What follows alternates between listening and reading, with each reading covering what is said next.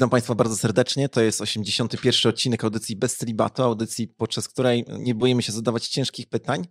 Pytań, na które ciężko często znaleźć odpowiedź. I dzisiaj właśnie będziemy poruszać temat, który być może dla osób spoza kościoła nie jest aż tak ważny, ale dla osób z wewnątrz kościoła wywołuje dużo kontrowersji, jest dużo niezrozumienia. I właściwie nie wiadomo, jak tutaj się zachować. Ale najpierw przedstawię gościa, Filip Hegel, cześć. A ja jestem Sławek e, Zawadzki i dzisiaj chcemy rozmawiać o ordynacji kobiet e, w kościele, nie tylko w kościele e, baptystów, ale w ogóle na łonie kościoła.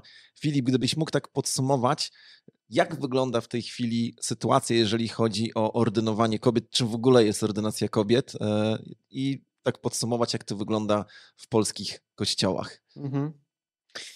No, jeżeli mówimy o kościołach protestanckich, tak? tak? Bo rzecz jasna mamy w Polsce na pierwszym miejscu kościół rzymskokatolicki, gdzie absolutnie takiej możliwości nie ma, jeżeli chodzi o ordynowanie czy święcenie, tak, używając języka katolickiego, e, kobiet na księży. Natomiast w kościołach protestanckich e, polskich jest różnie. Tak? Mamy kilka kościołów e, z tych największych protestanckich, które kobiety ordynują, czy powołują na pastorów do pełnienia mhm. urzędu pastora.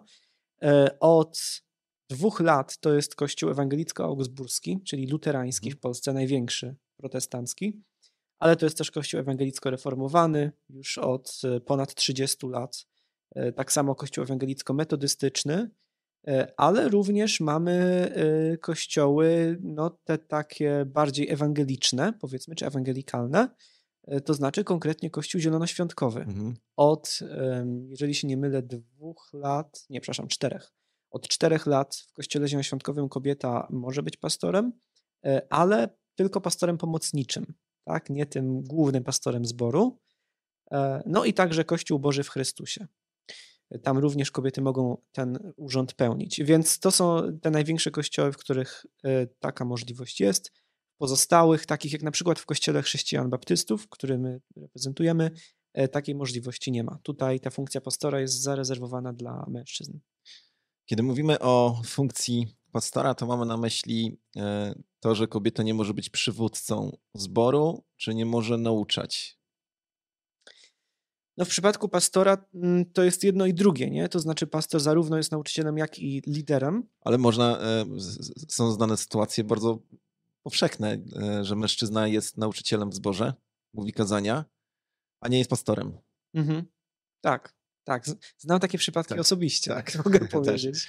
E, Jasne. No i czy, czy kiedy mówimy o, o tym, że e, kobieta nie może być ordynowana na stanowisko biskupa, pastora, to czy zamykamy to tylko jakby w tym urzędzie jakby przywódcy kościoła, który przy okazji naucza, ale pozwalamy jej nauczać, czy jednak mówimy, że nie może być ani pastorem, ani mówić na przykład kazań. Mhm.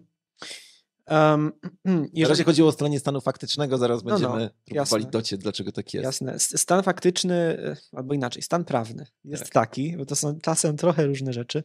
Stan prawny w naszym kościele, e, mówię o kościele chrześcijan baptystów jako całości, jest taki, że e, kobiety nie pełnią funkcji pastora formalnie, oraz e, mamy stanowisko Kościoła, które mówi o tym, że e, kobiety nie powinny pełnić funkcję nauczyciela całego zboru. To jest takie ogólne sformułowanie, nie? ale jest podany konkretny przykład um, głoszenia kazań podczas nabożeństw. Mhm. Tak? Więc jeżeli chodzi o literę prawa, no to, to są te dwa elementy, tak? czyli pełnienie funkcji pastora oraz głoszenie kazań na nabożeństwach. To jest zarezerwowane dla mężczyzn. Natomiast wszelkie inne formy, które można by też ewentualnie podpiąć pod nauczanie, może niekoniecznie całego zboru, no tutaj już jest miejsce na pewną interpretację. No, e, nie mam wątpliwości co do dwóch obszarów. E, nauczanie kobiet przez kobiety, mhm. jak rozumiem, i nauczanie dzieci przez kobiety, prowadzenie szkółki niedzielnej. Mhm. To było z dawien dawna Zresztą jak ja chodziłem na szkółkę niedzielną w kościele baptystów, no to e, wśród nauczycieli przeważały kobiety. Mhm. Chociaż to nie jest tak, że dominowało, dominowało ale przeważały. E, kiedy próbuję sobie wejść w buty osoby spoza kościoła, e, obserwatora w ogóle w tej chwili tego, co się dzieje w różnych, w różnych kościołach, to bym powiedział, że ten fakt, że Kościół Baptystów czy inne społeczności protestanckie nie pozwalają kobietom nauczać, może wywoływać największe kontrowersje. Mhm. Powiem więcej, chociaż nie założyłbym się o to, ale, ale mam taką intuicję, że o wiele mniejszym problemem jest to, że w niektórych kościołach ciągle mówi się o tym, między innymi w kościele baptystów, o, o tym, że homoseksualizm na przykład jest grzechem. E, to wzbudza mniejsze kontrowersje niż to, że mówi się, że kobieta, no właśnie, albo nie jest uprawniona do podejmowania, podejmowania pewnych działań, albo nie nadaje się do pełnienia pewnych urzędów. To jest, e, to już nawet nie chodzi o to, że ktoś jest feministą, tylko w e, dobie dzisiejszej dyskusji kulturalnej, w ogóle społecznej, no to jest e, coś, co uderza po prostu wartość kobiet. Nie chciałem się zapytać, z czego w ogóle, jakby jak baptyści czy inne kościoły protestanckie, które jeszcze nie ordynują kobiet, jak to uzasadniają? Tutaj jeszcze jedną rzecz chciałem dodać, że ten, o, chciałem powiedzieć ten wynalazek, ale myślę, że to by było niewłaściwe.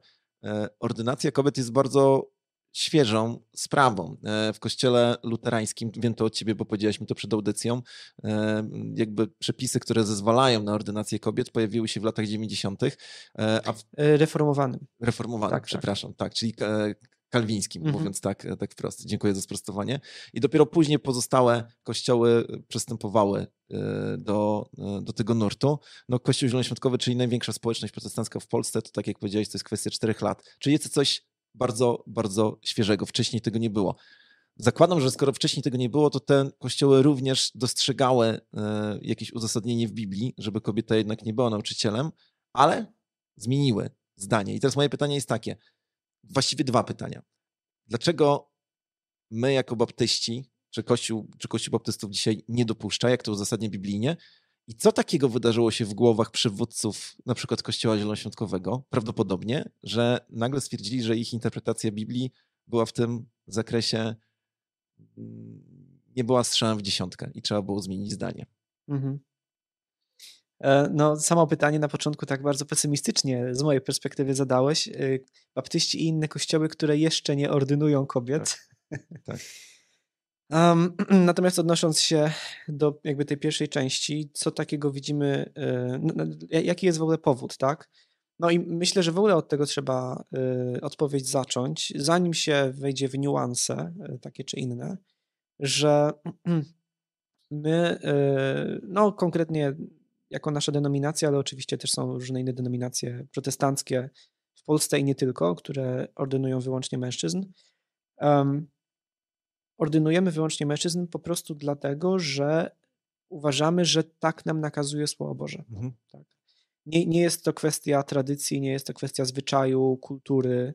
Um, oczywiście ktoś po, że tak to nieładnie ujmę, drugiej stronie barykady może powiedzieć, że nasza interpretacja Biblii jest obciążona jakimiś uprzedzeniami, e, seksizmem, czymkolwiek jeszcze. E, okej, okay, możemy o tym porozmawiać, nie? Natomiast to, to jest fundament tego naszego podejścia i uzasadnienia. Widzimy w samej Biblii, że e, nie mamy po prostu prawa zmieniać zamysłu Bożego dla Kościoła i zmieniać zasad dotyczących tego, kto może taki urząd pełnić. Nie? Urząd pastora na przykład. Dlaczego tak jest? E, I znowu zaczynając od takich podstawowych elementów, tak. stopniowo wchodząc coraz głębiej. E, no są fragmenty, które e, wprost mówią o tym. Mówią o tym, że pastorem czy starszym w zborze ma być e, mężczyzna wyłącznie. To są przede wszystkim fragmenty w tak zwanych listach pasterskich apostoła Pawła, nie? czyli mhm. Kiedy pisze do Tymoteusza, kiedy pisze do Tytusa, apostoł Paweł swoje listy, no i właśnie jako apostoł, tak? czyli jako ten posłaniec, przedstawiciel oficjalny rzecznik, można by powiedzieć, Pana Jezusa dla Kościoła, e, no to mówi o tym, że z jednej strony, kiedy wymienia wymagania dla starszych pastorów, biskupów, tak. to, to są wymienne określenia, no to mówi o tym, że to mają być mężczyźni. Są również fragmenty, który, w których Paweł wprost w kościołach, którymi się opiekował, zabraniał e, tego, żeby kobiety zajmowały się przywództwem czy nauczaniem wobec całego zboru. E, no mamy też takie fragmenty, które nie dotyczą wprost zakazów czy nakazów, ale po prostu przez przykład. Tak? Widzimy, widzimy na przykład to, że w Starym Testamencie, i to już jest jeden z ważnych argumentów dyskusji między tak. zwolennikami i przeciwnikami ordynacji kobiet. Widzimy w Starym Testamencie to, że kiedy jest przybytek czy świątynia, e, mamy tam kapłanów i lewitów, czyli osoby, które pełnią funkcje e, no właśnie kapłańskie w Izraelu i widzimy, że to są wyłącznie mężczyźni. E, I możemy oczywiście powiedzieć, no, no i co z tego, przecież po prostu taka była wtedy kultura, tak? To była jakaś tam epoka brązu, tak. E, co nas to obchodzi dzisiaj. Tak. No, rzecz w tym, że nie do końca można powiedzieć, że taka była kultura.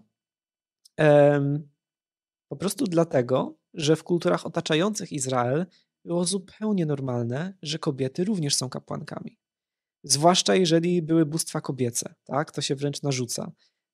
Ale w różnych kontekstach kobiety pełniły funkcje sakralne, kapłańskie, e, brały udział w całym tym kulcie e, różnych bóstw, więc trudno sprowadzać przyczyny, dla których e, w Izraelu, w Bożym zamyśle, kapłanami mieli być tylko mężczyźni, do kwestii kulturowych, że tutaj mhm. czy to Mojżesz, czy może nawet sam Pan Bóg uległ klimatowi panującemu w Kanaanie, no i poszedł w tę stronę, że, yy, że role płci będą takie, a nie inne. No, no, nie widzimy tego, nie? No i oczywiście w Nowym Testamencie, jako protestanci my to podkreślamy, jest powszechne kapłaństwo, więc w takim sensie kobiety są kapłankami, tak, że kobiety mają E, bezpośredni dostęp do Boga, tak samo jak mężczyźni. Kobiety tak samo mają się dzielić Ewangelią e, z innymi jak mężczyźni. Natomiast pozostaje, pozostają dalej w kościele, w Nowym Przymierzu, pewne funkcje, pewne urzędy, e, które no, przypominają to starotestamentowy urząd kapłana. Nie? Mimo, że to nie jest mhm. stricte kapłaństwo. I, I w związku z tym jest tutaj kontynuacja. Mhm zaraz jeszcze wrócę do tego tematu, dlaczego niektóre kościoły, które również traktują mhm. Biblię jako fundament, no nie dlaczego zmieniły zdanie, ale mm, zwróć uwagę, Filip, że y, znowuż z boku może wyglądać to jako pewien rodzaj konsekwencji. Podam teraz kilka przykładów. Mhm. Oto czytamy w dziejach apostolskich o liście, który został wysłany do Pogan, gdzie było napisane powstrzymajcie się od krwi. Nie? I między innymi z tego powodu dzisiaj świadkowie Jehowy nie jedzą, nie jedzą kaszanki, ani nie przyjmują, e, nie przyjmują krwi wtedy, kiedy e, taka sytuacja jest wymagana. Mówię o kwestiach medycznych. E, natomiast my i jakby cała reszta jak gdyby społeczności tutaj chrześcijańskiej mówimy, że, że no tak, ale to dotyczyło tamtej sytuacji, dlatego że krew, która była ofiarowana bałwanom, wtedy ona wywołała konkretne skojarzenia od tamtych ludzi i trzeba było im pomóc. Mamy napisane w liście do Koryntian, żeby e, kobieta zakrywała głowę. Mhm. Nie widać tego w kościele baptystów. No nie? Znaczy, niektóre kobiety przychodzą z zakrytą głową, ale nie widać, bo mówi się, no tak, no to był przepis kulturalny, e, kulturowy, przepraszam. E, tam w Koryncie był problem, e, więc Paweł musiał w ten sposób jak gdyby interweniować. E, i taki argument podnosi się również w kontekście właśnie nauczania kobiet. Po prostu wtedy, gdyby kobieta nauczała w czasach Nowego Testamentu, no to byłoby to bardzo silne skojarzenie na przykład z tym, że właśnie kobiety kapłanki funkcjonowały w religiach pogańskich. Bardzo często jakby i to, te ich kapłaństwo kojarzone było z jakimiś czynnościami seksualnymi nawet, bo to się z tym wiązało. No i e, czy Pawłowi o to nie chodziło? I tutaj też e, chciałem nawiązać, że do tego, że kiedy Paweł pisał do Tymoteusza, wiem, że pisał też do Tytusa, ale do Tymoteusza, no to Tymoteusz przebywał wtedy w Efezie, był pastorem mhm. kościoła efeskiego, gdzie była Artemida efeska, e, czyli e, no, bogini, e, zresztą Niektórzy nawet mówią, że e, kwestia kultu maryjnego e, wzięła się, z, no to jest inny temat, tak, jest nie, ale, teoria. ale no, jest teoria, no bo przecież Sobór w Efezie e, jakby zatwierdził, czy tam wspomógł kult maryjny, ale to jest zupełna dygresja. Kiedyś o tym pogadamy tak, może. Kiedyś o tym porozmawiamy. Dlaczego w przypadku nakrywania głów, powstrzymania się od krwi mówimy, to były kwestie kulturowe, w przypadku nauczania kobiet mówimy, że tak nie było? Hmm. Ja myślę, że to się łączy bardzo dobrze właśnie z tą drugą częścią początkowego pytania, czyli e, czym się kierowały, tak. na przykład czym się kierowali przywódcy w tych kościołach, które przyjęły ordynację kobiet. E, no bo rzeczywiście taki jest, e, taka jest argumentacja i spróbuję ją przedstawić jak najuczciwiej, żeby nie robić jakiejś karykatury drugiej tak. strony, tak? A, a niestety w, w tym sporze często się tworzy karykaturę E, I niestety no, z całą miłością i szacunkiem do braci i sióstr, którzy mają odmienne zdanie, uznaję ich za braci i siostry jak tak. najbardziej, jeżeli, jeżeli wyznajemy tę samą Ewangelię.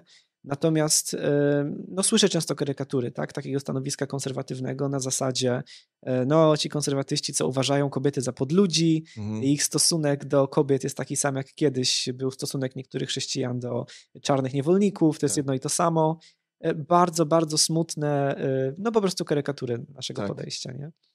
Więc, więc starając się być uczciwym. Mm, argumentacja jest taka, że no właśnie, Biblia no Biblia jest pisana w konkretnym kontekście kulturowym, tak?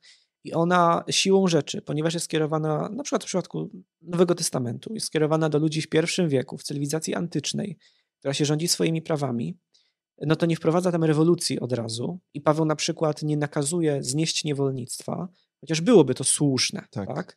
Ale nie nakazuje znieść niewolnictwa, no bo jednak Ewangelia zmienia społeczeństwo, ale często powoli, zmienia mhm. kulturę powoli. Więc e, widzimy tam dostosowanie się do tej e, wczesnej kultury, ale jednocześnie widzimy pewne zasiane ziarna. Na przykład widzimy zasiane ziarna przez Nowy Testament e, w kontekście godności niewolników.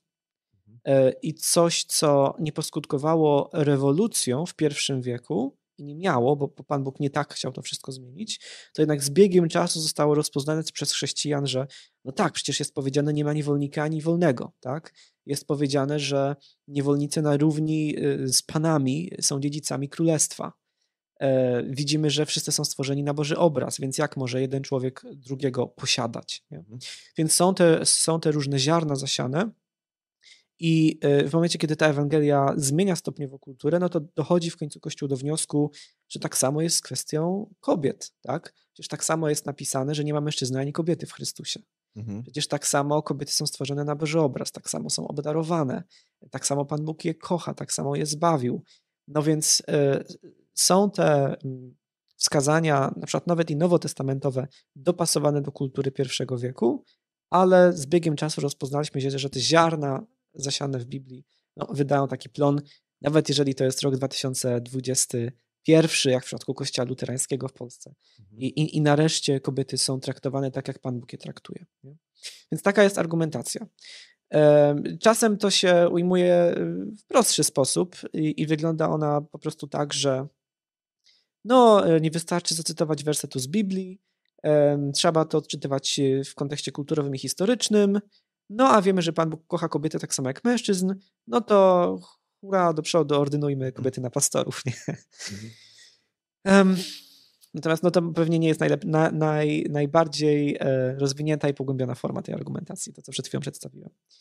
Um, I teraz problem, no problemów mam kilka z mhm. takim podejściem do sprawy. E, pierwszy problem jest taki, że powiedzieć, no trzeba popatrzeć na kontekst kulturowy i tyle, to jest jeszcze troszeczkę za mało tak? Bo jeżeli ktoś powie, na przykład wyobraźmy sobie, jest e, dyskusja konserwatysty z kimś bardziej progresywnym w tych tak. tematach, no i konserwatysta mówi, o jest napisane, kobiety nie mogą nauczać, my jesteśmy biblijnymi chrześcijanami, no to my tego nie robimy. Tak? Mhm. I teraz e, ten chrześcijanin bardziej progresywny powie, no ale jest też napisane, że kobiety mają nakrywać głowy, no i co, i nie robimy tego, tak? tak. No to kobiety też ordynujmy.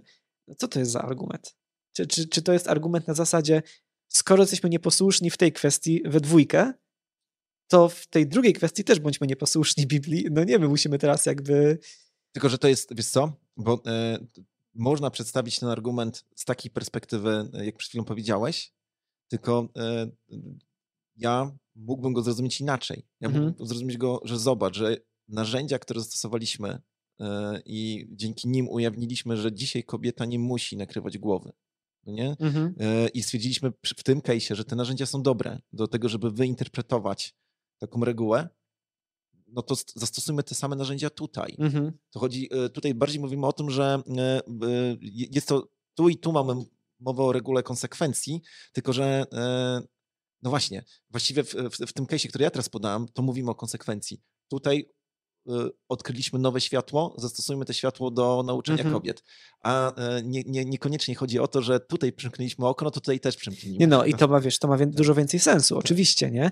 Natomiast w praktyce ja obserwuję, że często tak to nie wygląda i tam mhm. nie, nie jest kwestia tego, a zastosujmy narzędzia, tylko po prostu, a tym się aż tak nie przejmujemy, no to tym też nie musimy. No, nie? To jest typowy argument polityczny wtedy. Tak no, tak. tak. Um, natomiast do rzeczy. Um, Generalna zasada, jakiej, jaką się powinniśmy y, posługiwać, jest taka, tak uważam, że jak najbardziej zauważamy ten kontekst historyczny i kulturowy i musimy brać pod uwagę to, że e, Nowy Testament również został napisany dla nas, ale nie do nas. Tak. Że to nie było skierowane do Gdańszczan w XXI wieku, czy, czy Polaków ogólnie. Um, więc to powinniśmy zrobić. Powinniśmy spojrzeć na to, e, co zostało napisane do tych kościołów, do tych wierzących w pierwszym wieku i zastanowić się, jaka zasada stała za tymi mhm. konkretnymi wskazaniami. Czyli nie po prostu litera przykazania, tak, które tak. musimy teraz przestrzegać, ale jaka zasada za tym stała y, w, w, zamyśle autora, no i w zamyśle Ducha Świętego, który, pod którego kierunkiem to było spisywane. I teraz, jak jeżeli te zasady już wyłuskamy, to pytanie brzmi, jak tę zasadę możemy odnieść do naszych czasów? I, i, i, w, jak, w jakiej formie to się wyrazi w naszym kontekście kulturowym. I przez to unikamy dwóch błędów. Unikamy po pierwsze takiego błędu, że e, wyrzucamy w ogóle te zasady do kosza i mówimy, a skoro Paweł napisał nie ma mężczyzny ani kobiety, no to nie przejmujemy się już tym, co Biblia mówi o rolach mężczyzn i kobiet. E, nie, traktujemy Boże Słowo poważnie i chcemy te zasady stosować, ale właśnie tę głębszą zasadę stojącą za tym wskazaniem. A z drugiej strony unikamy takiego, no to może jest taka kalka z angielskiego, ale takiego drewnianego literalizmu, takiej drewnianej dosłowności, w której my się chlubimy tym, że a, w naszym zborze to kobiety nakrywają e, głowy chustkami. No fajnie, tylko że ten symbol w kulturze Koryntu I wieku niósł określone znaczenie, w naszej kulturze już go e, no, raczej nieść nie będzie. Więc litery prawa my się trzymamy, ale ponieważ kontekst jest inny, no to skutek też będzie inny, odwrotny, czy, czy po prostu inny od zamierzonego. E, I trzymając się litery prawa, gubimy ducha prawa, tak? bo mhm. próbujemy tę zewnętrzną zasadę z pierwszego wieku zastosować 20 wieków później. Więc jeżeli takich narzędzi chcemy stosować, e, takie narzędzia chcemy, chcemy stosować, no to okej, okay, zróbmy to. Nie? Czyli teraz um, spójrzmy na te teksty, w których Paweł mówi, na przykład starszym w zborze ma być mężczyzna, a nie kobieta. Mhm. Poszukajmy tej zasady, którą on się kierował i odnieśmy ją do nas, naszego kontekstu. No i teraz y, popatrzmy na przykład na y, pierwszy list do Tymoteusza, właśnie kierowany do Tymoteusza, który jest w Efezie. Tak? Jaką zasadą Paweł tam się kieruje? Czy on mówi, no, y, czy, czy w ogóle cokolwiek w tym tekście wskazuje na to, że on się kieruje tym, że no w tym mieście jest kult Artemidy Efeskiej, należy unikać powiązań kościoła z tym, więc lepiej, żeby tylko mężczyźni tutaj nauczali. On nic takiego nie stwierdza. Uważam, że nic w tym tekście na to nie wskazuje. Przeciwnie, zasada, którą on się kieruje, jest taka, że on mówi: spójrzcie na to, jak Bóg stworzył Adama i Ewę. Spójrzcie na to, że najpierw został stworzony Adam, potem Ewa. Potem mówi coś jeszcze bardziej kontrowersyjnego. Upadła, mhm. y, została zwiedziona Ewa, a nie tak. Adam. Oczywiście, dlaczego on się na to powołuje, jak to rozumie, można by w to wejść głębiej. Y, myślę, że nie mamy na to aż tyle czasu, nie? Ale, ale chodzi mi o sam fakt, że on się odwołuje nie do kultury, on się odwołuje do stworzenia. On się odwołuje do pewnych wzorców, które są na początku Starego Testamentu, e, wzorców widocznych w tym, jak Pan Bóg stworzył pierwszą ludzką parę i z tego wyciąga wnioski. Więc mhm. w Kościele niech to wygląda tak i tak. Czy to jest e, mniej prawdą w XXI wieku? Czy my już nie pochodzimy od Adama i Ewy? Nie? To, to nie są kwestie kulturowe. Tak samo można spojrzeć na to, że Paweł pisze również konkretne wskazania dla mężów i żon e, w parach małżeńskich. I to, to, to są tematy bardzo bliskie, nie? To znaczy, to jak te płcie mają funkcjonować w kościele, według e, Nowego Testamentu jest odbiciem tego, jak one mają funkcjonować w małżeństwie. Nie? Że tutaj też jest równość, ale zróżnicowanie ról. No i Paweł, na przykład pisząc, znowuż do Efezjan akurat, w liście, w liście do Efezjan w piątym rozdziale, mówi o rolach mężczyzn i kobiet. I on nie powołuje się na kwestie kulturowe. On się po, ani, ani na to, że uważa, nie wiem, kobiety za gorsze, głupsze, mniej nadające się. On się powołuje na to, zobaczcie, tak jak na początku jest powiedziane, że kobieta y, złączy się ze swoim mężem, czy mąż żoną i stają się jednym ciałem, to ma to głębsze znaczenie, Paweł nazywa to tajemnicą odnoszącą się do Chrystusa i Kościoła. I mówi, tak samo jak Chrystus e, kocha swój Kościół, oddał za niego samego siebie, karmi go, opiekuje się nim, prowadzi go, tak samo wy mężowie macie być wobec żon. Tak samo jak e, Kościół ma ulegać Chrystusowi we wszystkim, tak samo żona ma być uległa, ma ufać mężowi w tym, że on będzie dobrym liderem tego związku rzeczy szalenie kontrowersyjne dzisiaj, nie? Tak. Ale chodzi mi o to, że y, Paweł się w ogóle nie odwołuje do kultury. On się odwołuje do tego, jakie znaczenie Pan Bóg nadał płci od początku. I, i tutaj myślę, że docieramy do jakby samego sedna całej sprawy, nie? że sedno wydaje mi się być takie. Płciowość człowieka od samego początku nie miała służyć tylko na przykład mnożeniu się i zaludnianiu mhm. ziemi, ale miała też i w tych relacjach damsko-męskich miało się to wyrażać, relacja przymierza łącząca Chrystusa i Kościół. Więc tam, gdzie jest ta dynamika męsko-damska, czy to w rodzinie, czy to w kościele, gdzie właśnie w rodzinie mamy męża i żonę, ale w kościele też mamy starszych czy pastorów, którzy no, przynoszą słowo Chrystusa kościołowi, który jest oblubienicą. To w tych kontekstach to znaczenie właśnie Chrystusa i Kościoła ma być symbolicznie wyrażone. Taki jest Boży plan dla płci. Więc nie jest to kwestia tego, że kobieta jest głupia, że się nie nadaje, że w ogóle nie może nauczać. Jest wiele kontekstów, w których jak najbardziej może nauczać. Nie? Ale tam, gdzie to jest nauczanie Kościoła w imieniu Chrystusa, tam jestem przekonany, że ta głębsza zasada jest właśnie taka. I w związku, w związku z tym w naszej kulturze to też powinno się tak, się tak wyrażać. E, w liście do Tymoteusza wtedy, kiedy właśnie padało uzasadnienie Pawła, mówiące o tym, że e, Ewa została pierwsza zwiedziona.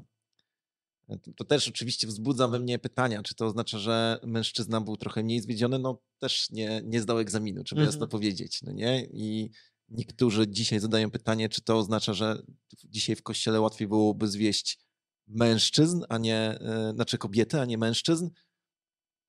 Nie wiem, mam tutaj wątpliwość, natomiast chcę powiedzieć o jednej rzeczy, która jest. Jestem ciekaw, czy byś się z nią zgodził, bo kiedy ja patrzę na to uzasadnienie, to myślę sobie, też uznaję tę zasadę jako uniwersalną. Nie? To, że Paweł powołuje się do rzeczy, e, czy no to właśnie do zdarzenia, które ma charakter uniwersalny. I e, kiedy. I teraz zrobię jedną dygresję jak czytam, apostoł Paweł mówi o cierniu gdzieś indziej, że ma e, cierń, którego po prostu męczy, modlił się do Boga, żeby mu ten cierń zabrał. Nie chodzi teraz o to, co, co tym cierniem było, ale Bóg powiedział, że masz dosyć łaski e, i z tym cierniem musisz żyć. Ale ten cierń mu o czymś tam przypominał. I kiedy ja dzisiaj spotykam na swojej drodze kobiety, które byłyby świetnymi kaznodziejami, bo widzę, że Bóg je obdarował. E, mają talenty i organizatorskie, e, i potrafią dobrze interpretować Biblię i dobrze przemawiać. Znam kobiety, które robią to wielokrotnie lepiej niż niektórzy mężczyźni mhm. w kościele.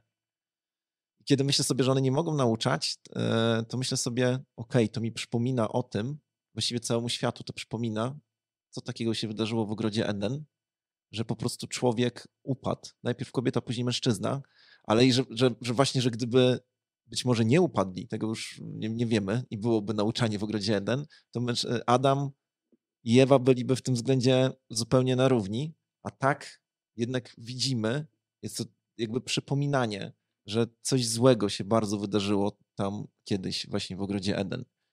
I to jest coś, co e, ja e, jakby, jakby przyjmuję, kiedy zdarza mi się tłumaczyć właśnie kobietom, które przychodzą i pytają się, no to co, uważasz, że jestem... No muszę przyznać, że kobiety bardzo często używają tego argumentu. Czy uważasz, że jestem głupsza? Mhm. Nie, nie jesteś głupsza. Prawdopodobnie y, możesz być bardziej utalentowana na przykład niż ja, czy mhm. ktokolwiek inny. Ale to właśnie ten fakt, ta swego rodzaju, teraz użyję słowa, które wyraźnie wkładam w cudzysłów, swego rodzaju niesprawiedliwość, ona po prostu przypomina nam, co takiego tam złego się wydarzyło. I teraz mhm. ponosimy tego wspólnie konsekwencje. Mhm. E, częściowo bym się zgodził, częściowo nie. Mhm na pewno w jakiś sposób Paweł się odwołuje do tego. Nie, rzeczywiście mówi, kobieta najpierw została zwiedziona, wniosek, niech kobiety nie nauczają w kościele. Jak on dokładnie rozumie tę zależność? No, to, to jest trudniejsze pytanie. Um, więc, ale myślę, że, że, że to jest um, do przyjęcia interpretacja, nie? że to ma być takie przypomnienie dla całego świata, co się wtedy wydarzyło. E, natomiast w tej części, w której bym się nie zgodził, um, no o czym Paweł mówi najpierw? Najpierw został stworzony Adam, a potem Ewa. Nie? I on już z tego, wyci- to, to, to, to, także dla niego jest podstawą do wyciągnięcia wniosku o, o rolach y, mężczyzn i kobiet w rodzinie i w kościele. Um, więc tutaj już mi się to roz, rozlatywało. Tak. Nie? Natomiast myślę, że to jest też o tyle ważne, że um, ten, ten podział ról, to zróżnicowanie ról w kościele i w rodzinie, ono, ono nie powinniśmy na nie patrzeć, jestem do tego bardzo głęboko przekonany, jako na zło konieczne. To nie jest zło konieczne, to jest dobro. To jest, to jest dobry Boży zamiar. Um, i, I widzimy to już na początku Księgi Rodzaju, nie? Właśnie Bóg stwarza Adama e, i, i kieruje najpierw do niego e, to polecenie, aby jadł ze wszystkich drzew ogrodu, mhm. aby zajmował się całym ogrodem, aby go uprawiał i strzegł, ale nie może jeść z drzewa poznania dobra i zła. I następnie, ponieważ Adam, ponieważ jest mu źle samemu, to Bóg stwarza dla niego kobietę, jako tę równą mu, chociaż inną pomoc. Inną w sensie dopełniającą go. Więc tam już jest ta dynamika i to jest przed upadkiem. Mhm. E, no i tak samo e, relacja Chrystusa i, Chrystusa i Kościoła. E, tutaj jest zróżnicowanie ról w, tym, w tej relacji mhm. przymierza. Nie? I jest to coś dobrego, nie jest to zło konieczne. I myślę, że ogromnym wyzwaniem y, dla Kościoła, jeszcze będę miał jedną myśl w kontekście tego, co mówiłeś o tych rozmowach z tak. siostrami, które, to, to, to, za chwilę, ale żeby ten wątek dokończyć. Ogromnym wyzwaniem dla Kościoła, myślę, że wyzwaniem, któremu ta bardziej konserwatywna część Kościoła często y, no, nie sprostywała, powiedzmy, jest, chyba jest taka forma. Nie stawiła czoła. Nie stawiła czoła, dziękuję jest to, żeby nie tylko być w stanie zacytować werset i powiedzieć, tak jest napisane, to tak rób, tak, tak. Bo, bo, bo tak, bo tak trzeba, bo my jesteśmy biblijni chrześcijanie. Ale wyzwaniem dla Kościoła, zwłaszcza w naszej kulturze, jest to, aby ukazać wartość tego, piękno tego, że, e, że w takich związkach właśnie komplementarnych, tak, gdzie te role się dopełniają, e, kobieta nie jest wcale, czy przynajmniej nie musi być, bo pewnie czasem bywa, że jest tak traktowana, niestety. E, I, i na pewno no, chrześcijanie także miewają problem z seksizmem. Ja nie chcę tego podważać. Tak. Ale co do zasady, co do Bożego zamiaru, kobieta nie jest wtedy gorsza, głupsza, źle traktowana, ale jest w tym piękno, jest w tym wartość, że Bóg daje konkretne role dla mężczyzn i dla kobiet, czy w rodzinie, czy w kościele. Natomiast wracając do, do tego, właśnie do, do tego, że kobieta y, może powiedzieć, czy ja nie jestem bardziej obdarowana, albo no nawet na równi obdarowana, tak. czy ja jestem gorsza, czy głupsza, ja bym zwrócił uwagę na to, że y, kiedy się spojrzy na jeden z fragmentów, w których właśnie apostoł Paweł e, mówi o roli mężczyzn i kobiet w kościele. W liście do Koryntian, w pierwszym liście do Koryntian, e, gdzie mówi, że żeby kobieta na zgromadzeniu nie przemawiała. Tak? I mhm. tak w ogóle nie chodzi tam o jakiekolwiek odzywanie się, to, to jest często nieporozumienie. Chodzi o przemawianie, o nauczanie konkretnie. To on to stwierdza w kontekście, to jest 14 rozdział tego listu, w którym generalnie mówi o tym, jak mają być w kościele używane obdarowania, dary Ducha Świętego. I tam się skupia na mówieniu językami mhm. e, i na prorokowaniu. Dlatego, że z tym Korynt miał największy problem. I zasadnicza myśl w tych wszystkich wskazaniach, które Paweł kieruje do tego zboru, jest taka: Masz dar, super, ale używaj go zgodnie z Bożym porządkiem. I dokładnie w tym samym fragmencie pada takie sformułowanie, na przykład: Bóg nie jest Bogiem niepokoju, lecz mhm, porządku. porządku. Czyli mówi, jeżeli mówisz językami, ok, mów językami, ale jeżeli chcesz mówić na zgromadzeniu kościoła, to mów wtedy, kiedy ktoś może to wyłożyć, kiedy ma dar tłumaczenia języków. Jeżeli są prorocy w zborze, mówi Paweł do Koryntu, to niech mówią dwaj albo trzej, nie więcej, i to niech mówią po kolei, a nie naraz. Czyli jakby myśl, która stoi za tym wszystkim jest taka, to, że masz obdarowanie, to nie znaczy, że ty jesteś panem tego obdarowania. To znaczy, że masz go używać stosownie do tego, jaki porządek sam Bóg ustanowił dawca tych darów. Nie? Więc tak samo, jeżeli ktoś stwierdzi, ja mam dar nauczania, wszystko jedno, czy mężczyzna, czy kobieta, to, to nie oznacza, że ja teraz jestem panem tego daru i mogę go używać tak, jak mi się podoba. Ten dar mi został dany po to, żeby go używać zgodnie z Bożym porządkiem. Mhm. Więc jak najbardziej jest, y, jest wiele kontekstów i wymienialiśmy już je w których ten dar nauczania, który również kobiety mają czasem, jak najbardziej, w których on może być używany. Kobiety też mogą się rozwijać i akademicko, tak, i służyć Kościołowi w taki sposób. Czy miałbyś problem, gdyby w baptystycznym seminarium zajęcia ze Starego Testamentu prowadziła kobieta? Mhm. E, no ja tutaj chyba jestem troszeczkę bardziej liberalny. Myślę, tak. żebym nie miał problemu. A z homiletyki? E, z homiletyki już większy. Dlatego, że y, no, nauczyciel homiletyki powinien być praktykiem. Nie? I teraz... No tak, tak, znaczy wiesz, na studiach zarządzania bardzo często, spot... ja nie mówię tego akurat z jakimś przekąsem, uważam, że w tej dziedzinie wiedzy, jaką jest właśnie zarządzanie, potrzebni są teoretycy i akademicy, mhm. no ale bardzo często uczą ludzie, którzy nie prowadzą swoich biznesów, a jednak wnoszą bardzo dużo dobrego. Mhm. No i w tym względzie no i sobie homiletyce. Wiesz, w wielu dziedzinach to na pewno może tak funkcjonować, nie? Natomiast homiletyka myślę, że jest o tyle szczególnym, szczególną dziedziną, że to, że to nie jest po prostu jakaś e, dziedzina, w której trzeba nabyć pewne, zrozumieć pewne zasady i tyle, tylko jest to też pewna sztuka, pewna umiejętność też i personalna, duchowa, taka miękka, powiedziałbym, że tutaj myślę, że praktyka jest bardzo potrzebna. Nie? No, warto zapyta- zadałem to pytanie o Stary Testament, bo mhm. e, próbuję sobie przypomnieć teraz imię i nazwisko, ale jeden z największych takich aktualnych umysłów, jeżeli chodzi o biblistykę, Stary Testament e, w Polsce, to jest kobieta. Mhm. E, może napiszemy gdzieś tam w komentarzu, ale wiem, że e, e, ostatnie wydania gdzieś tam z komentarzem z komentarzem dotyczącym przede wszystkim tekstu i tłumaczenia z hebrajski na polski, o tym mówię, e, mhm. które właśnie pojawiły się gdzieś tam e, w Polsce, no to, no to właśnie pani, pani profesor. Mm. No i chwała Bogu za takie tak, kobiety. Tak, no jak właśnie, najbardziej. I, I to, kurczę, ja bym chciał to, tak to podkreślić, że e, jeżeli właśnie nie ograniczymy się do takiego podejścia na zasadzie zacytuję werset i wszystko załatwione, tylko zrozumiemy tę głębszą zasadę, ten Boży zamiar wobec płci, który w Biblii jest widoczny, E, no to myślę, że nam to pomoże odpowiedzieć na, na takie różne argumenty na zasadzie tak, no a, a co, to wy uważacie, że kobieta nie może mówić kazania, a kobieta u was też naucza w szkółce niedzielnej, tak? No to co to, to za niekonsekwencja? No tak, tylko że w tym wszystkim chodzi właśnie o tę dynamikę płci w momencie, kiedy jest nauczyciel czy przywódca, który w imieniu Chrystusa przynosi Boże Słowo, ten duchowy pokarm, kościołowi, który jest oblubienicą, tak? lokalnemu kościołowi najczęściej, więc dlatego mówimy o, o nabożeństwach, gdzie gromadzi się cały kościół, gdzie ta dynamika jest.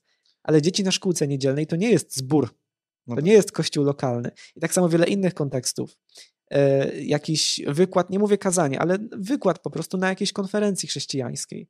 To, to, to nie jest nauczanie zboru. Mhm. To nie jest karmienie w imieniu Chrystusa, jego oblubienicy.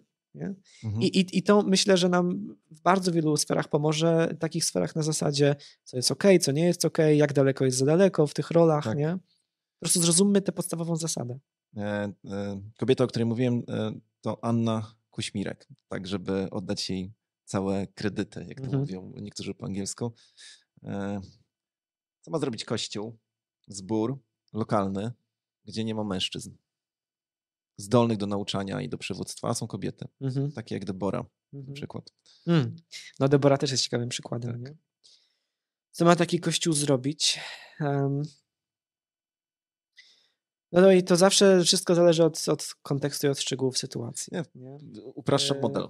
Chodzi mi o to, czy... Yy, bo, bo, znowuż, w takim prostym modelu, gdzie naprawdę nie ma mężczyzn. Mhm. Albo wszyscy mężczyźni e, mają coś tak głęboko, nie wiem, tak zepsute sumienie, że po prostu nie nadają się na to, żeby stanąć za, po mhm. drugiej stronie. Mhm. E, czy to oznacza, że ten kościół ma być bez nauczycieli, bez przywódców? Czy do momentu, dopóki nie pojawi się tam jakiś mężczyzna, który jest właściwy do pełnienia tego urzędu, że tymczasowo może kobieta zarządzać takim zborem? Mhm. mhm. No na pewno to nie jest sytuacja domyślna, nie? To, to, mhm. to też wybrzmiewa w, w, tym, jak to ujmujesz. Um, ja myślę sobie, że to mi się w ogóle skojarzyło z tym, jak kiedyś wspominał o tym chyba Mateusz Wichary, w kontekście tego, jak różne bywają problemy Kościoła w różnych częściach świata, tak. na przykład na kontynencie afrykańskim, gdzie może się zdarzać tak, że no jedyny, jedyni mężczyźni w zborze, którzy nadawaliby się do pełnienia funkcji starszych, mają po kilka żon. Tak. A, a, Znany case. Tak, a, a, Biblia tego zabrania, żeby starszy miał więcej niż jedną tak. żonę, nie? Więc teraz jak do tego podejść?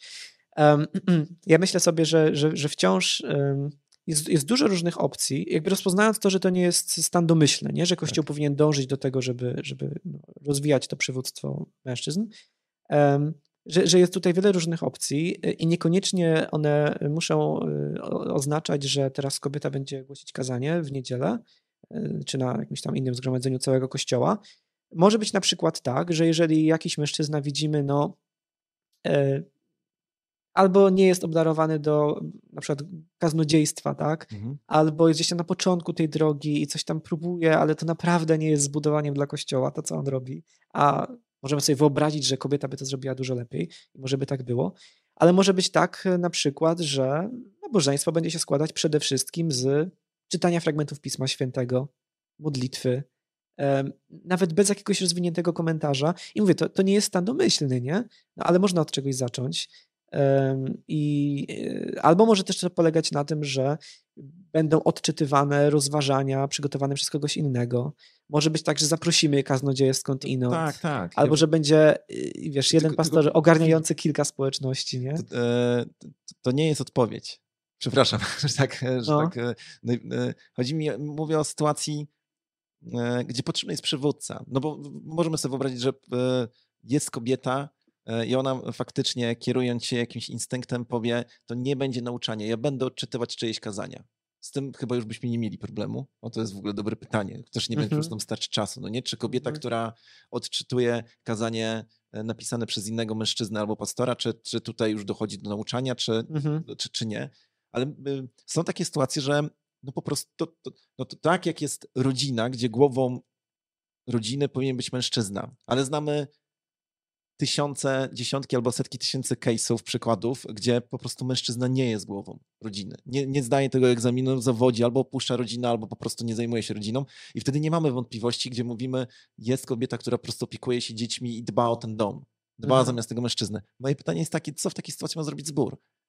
Zbór, który jest bez pastora i, e, i jedyną osobą, która tam w tej chwili może objąć jakieś e, stanowisko kierownicze, jest kobieta. I oczywiście powiedzielibyśmy, że jej takim pierwszym zadaniem byłoby to, żeby znaleźć pastora.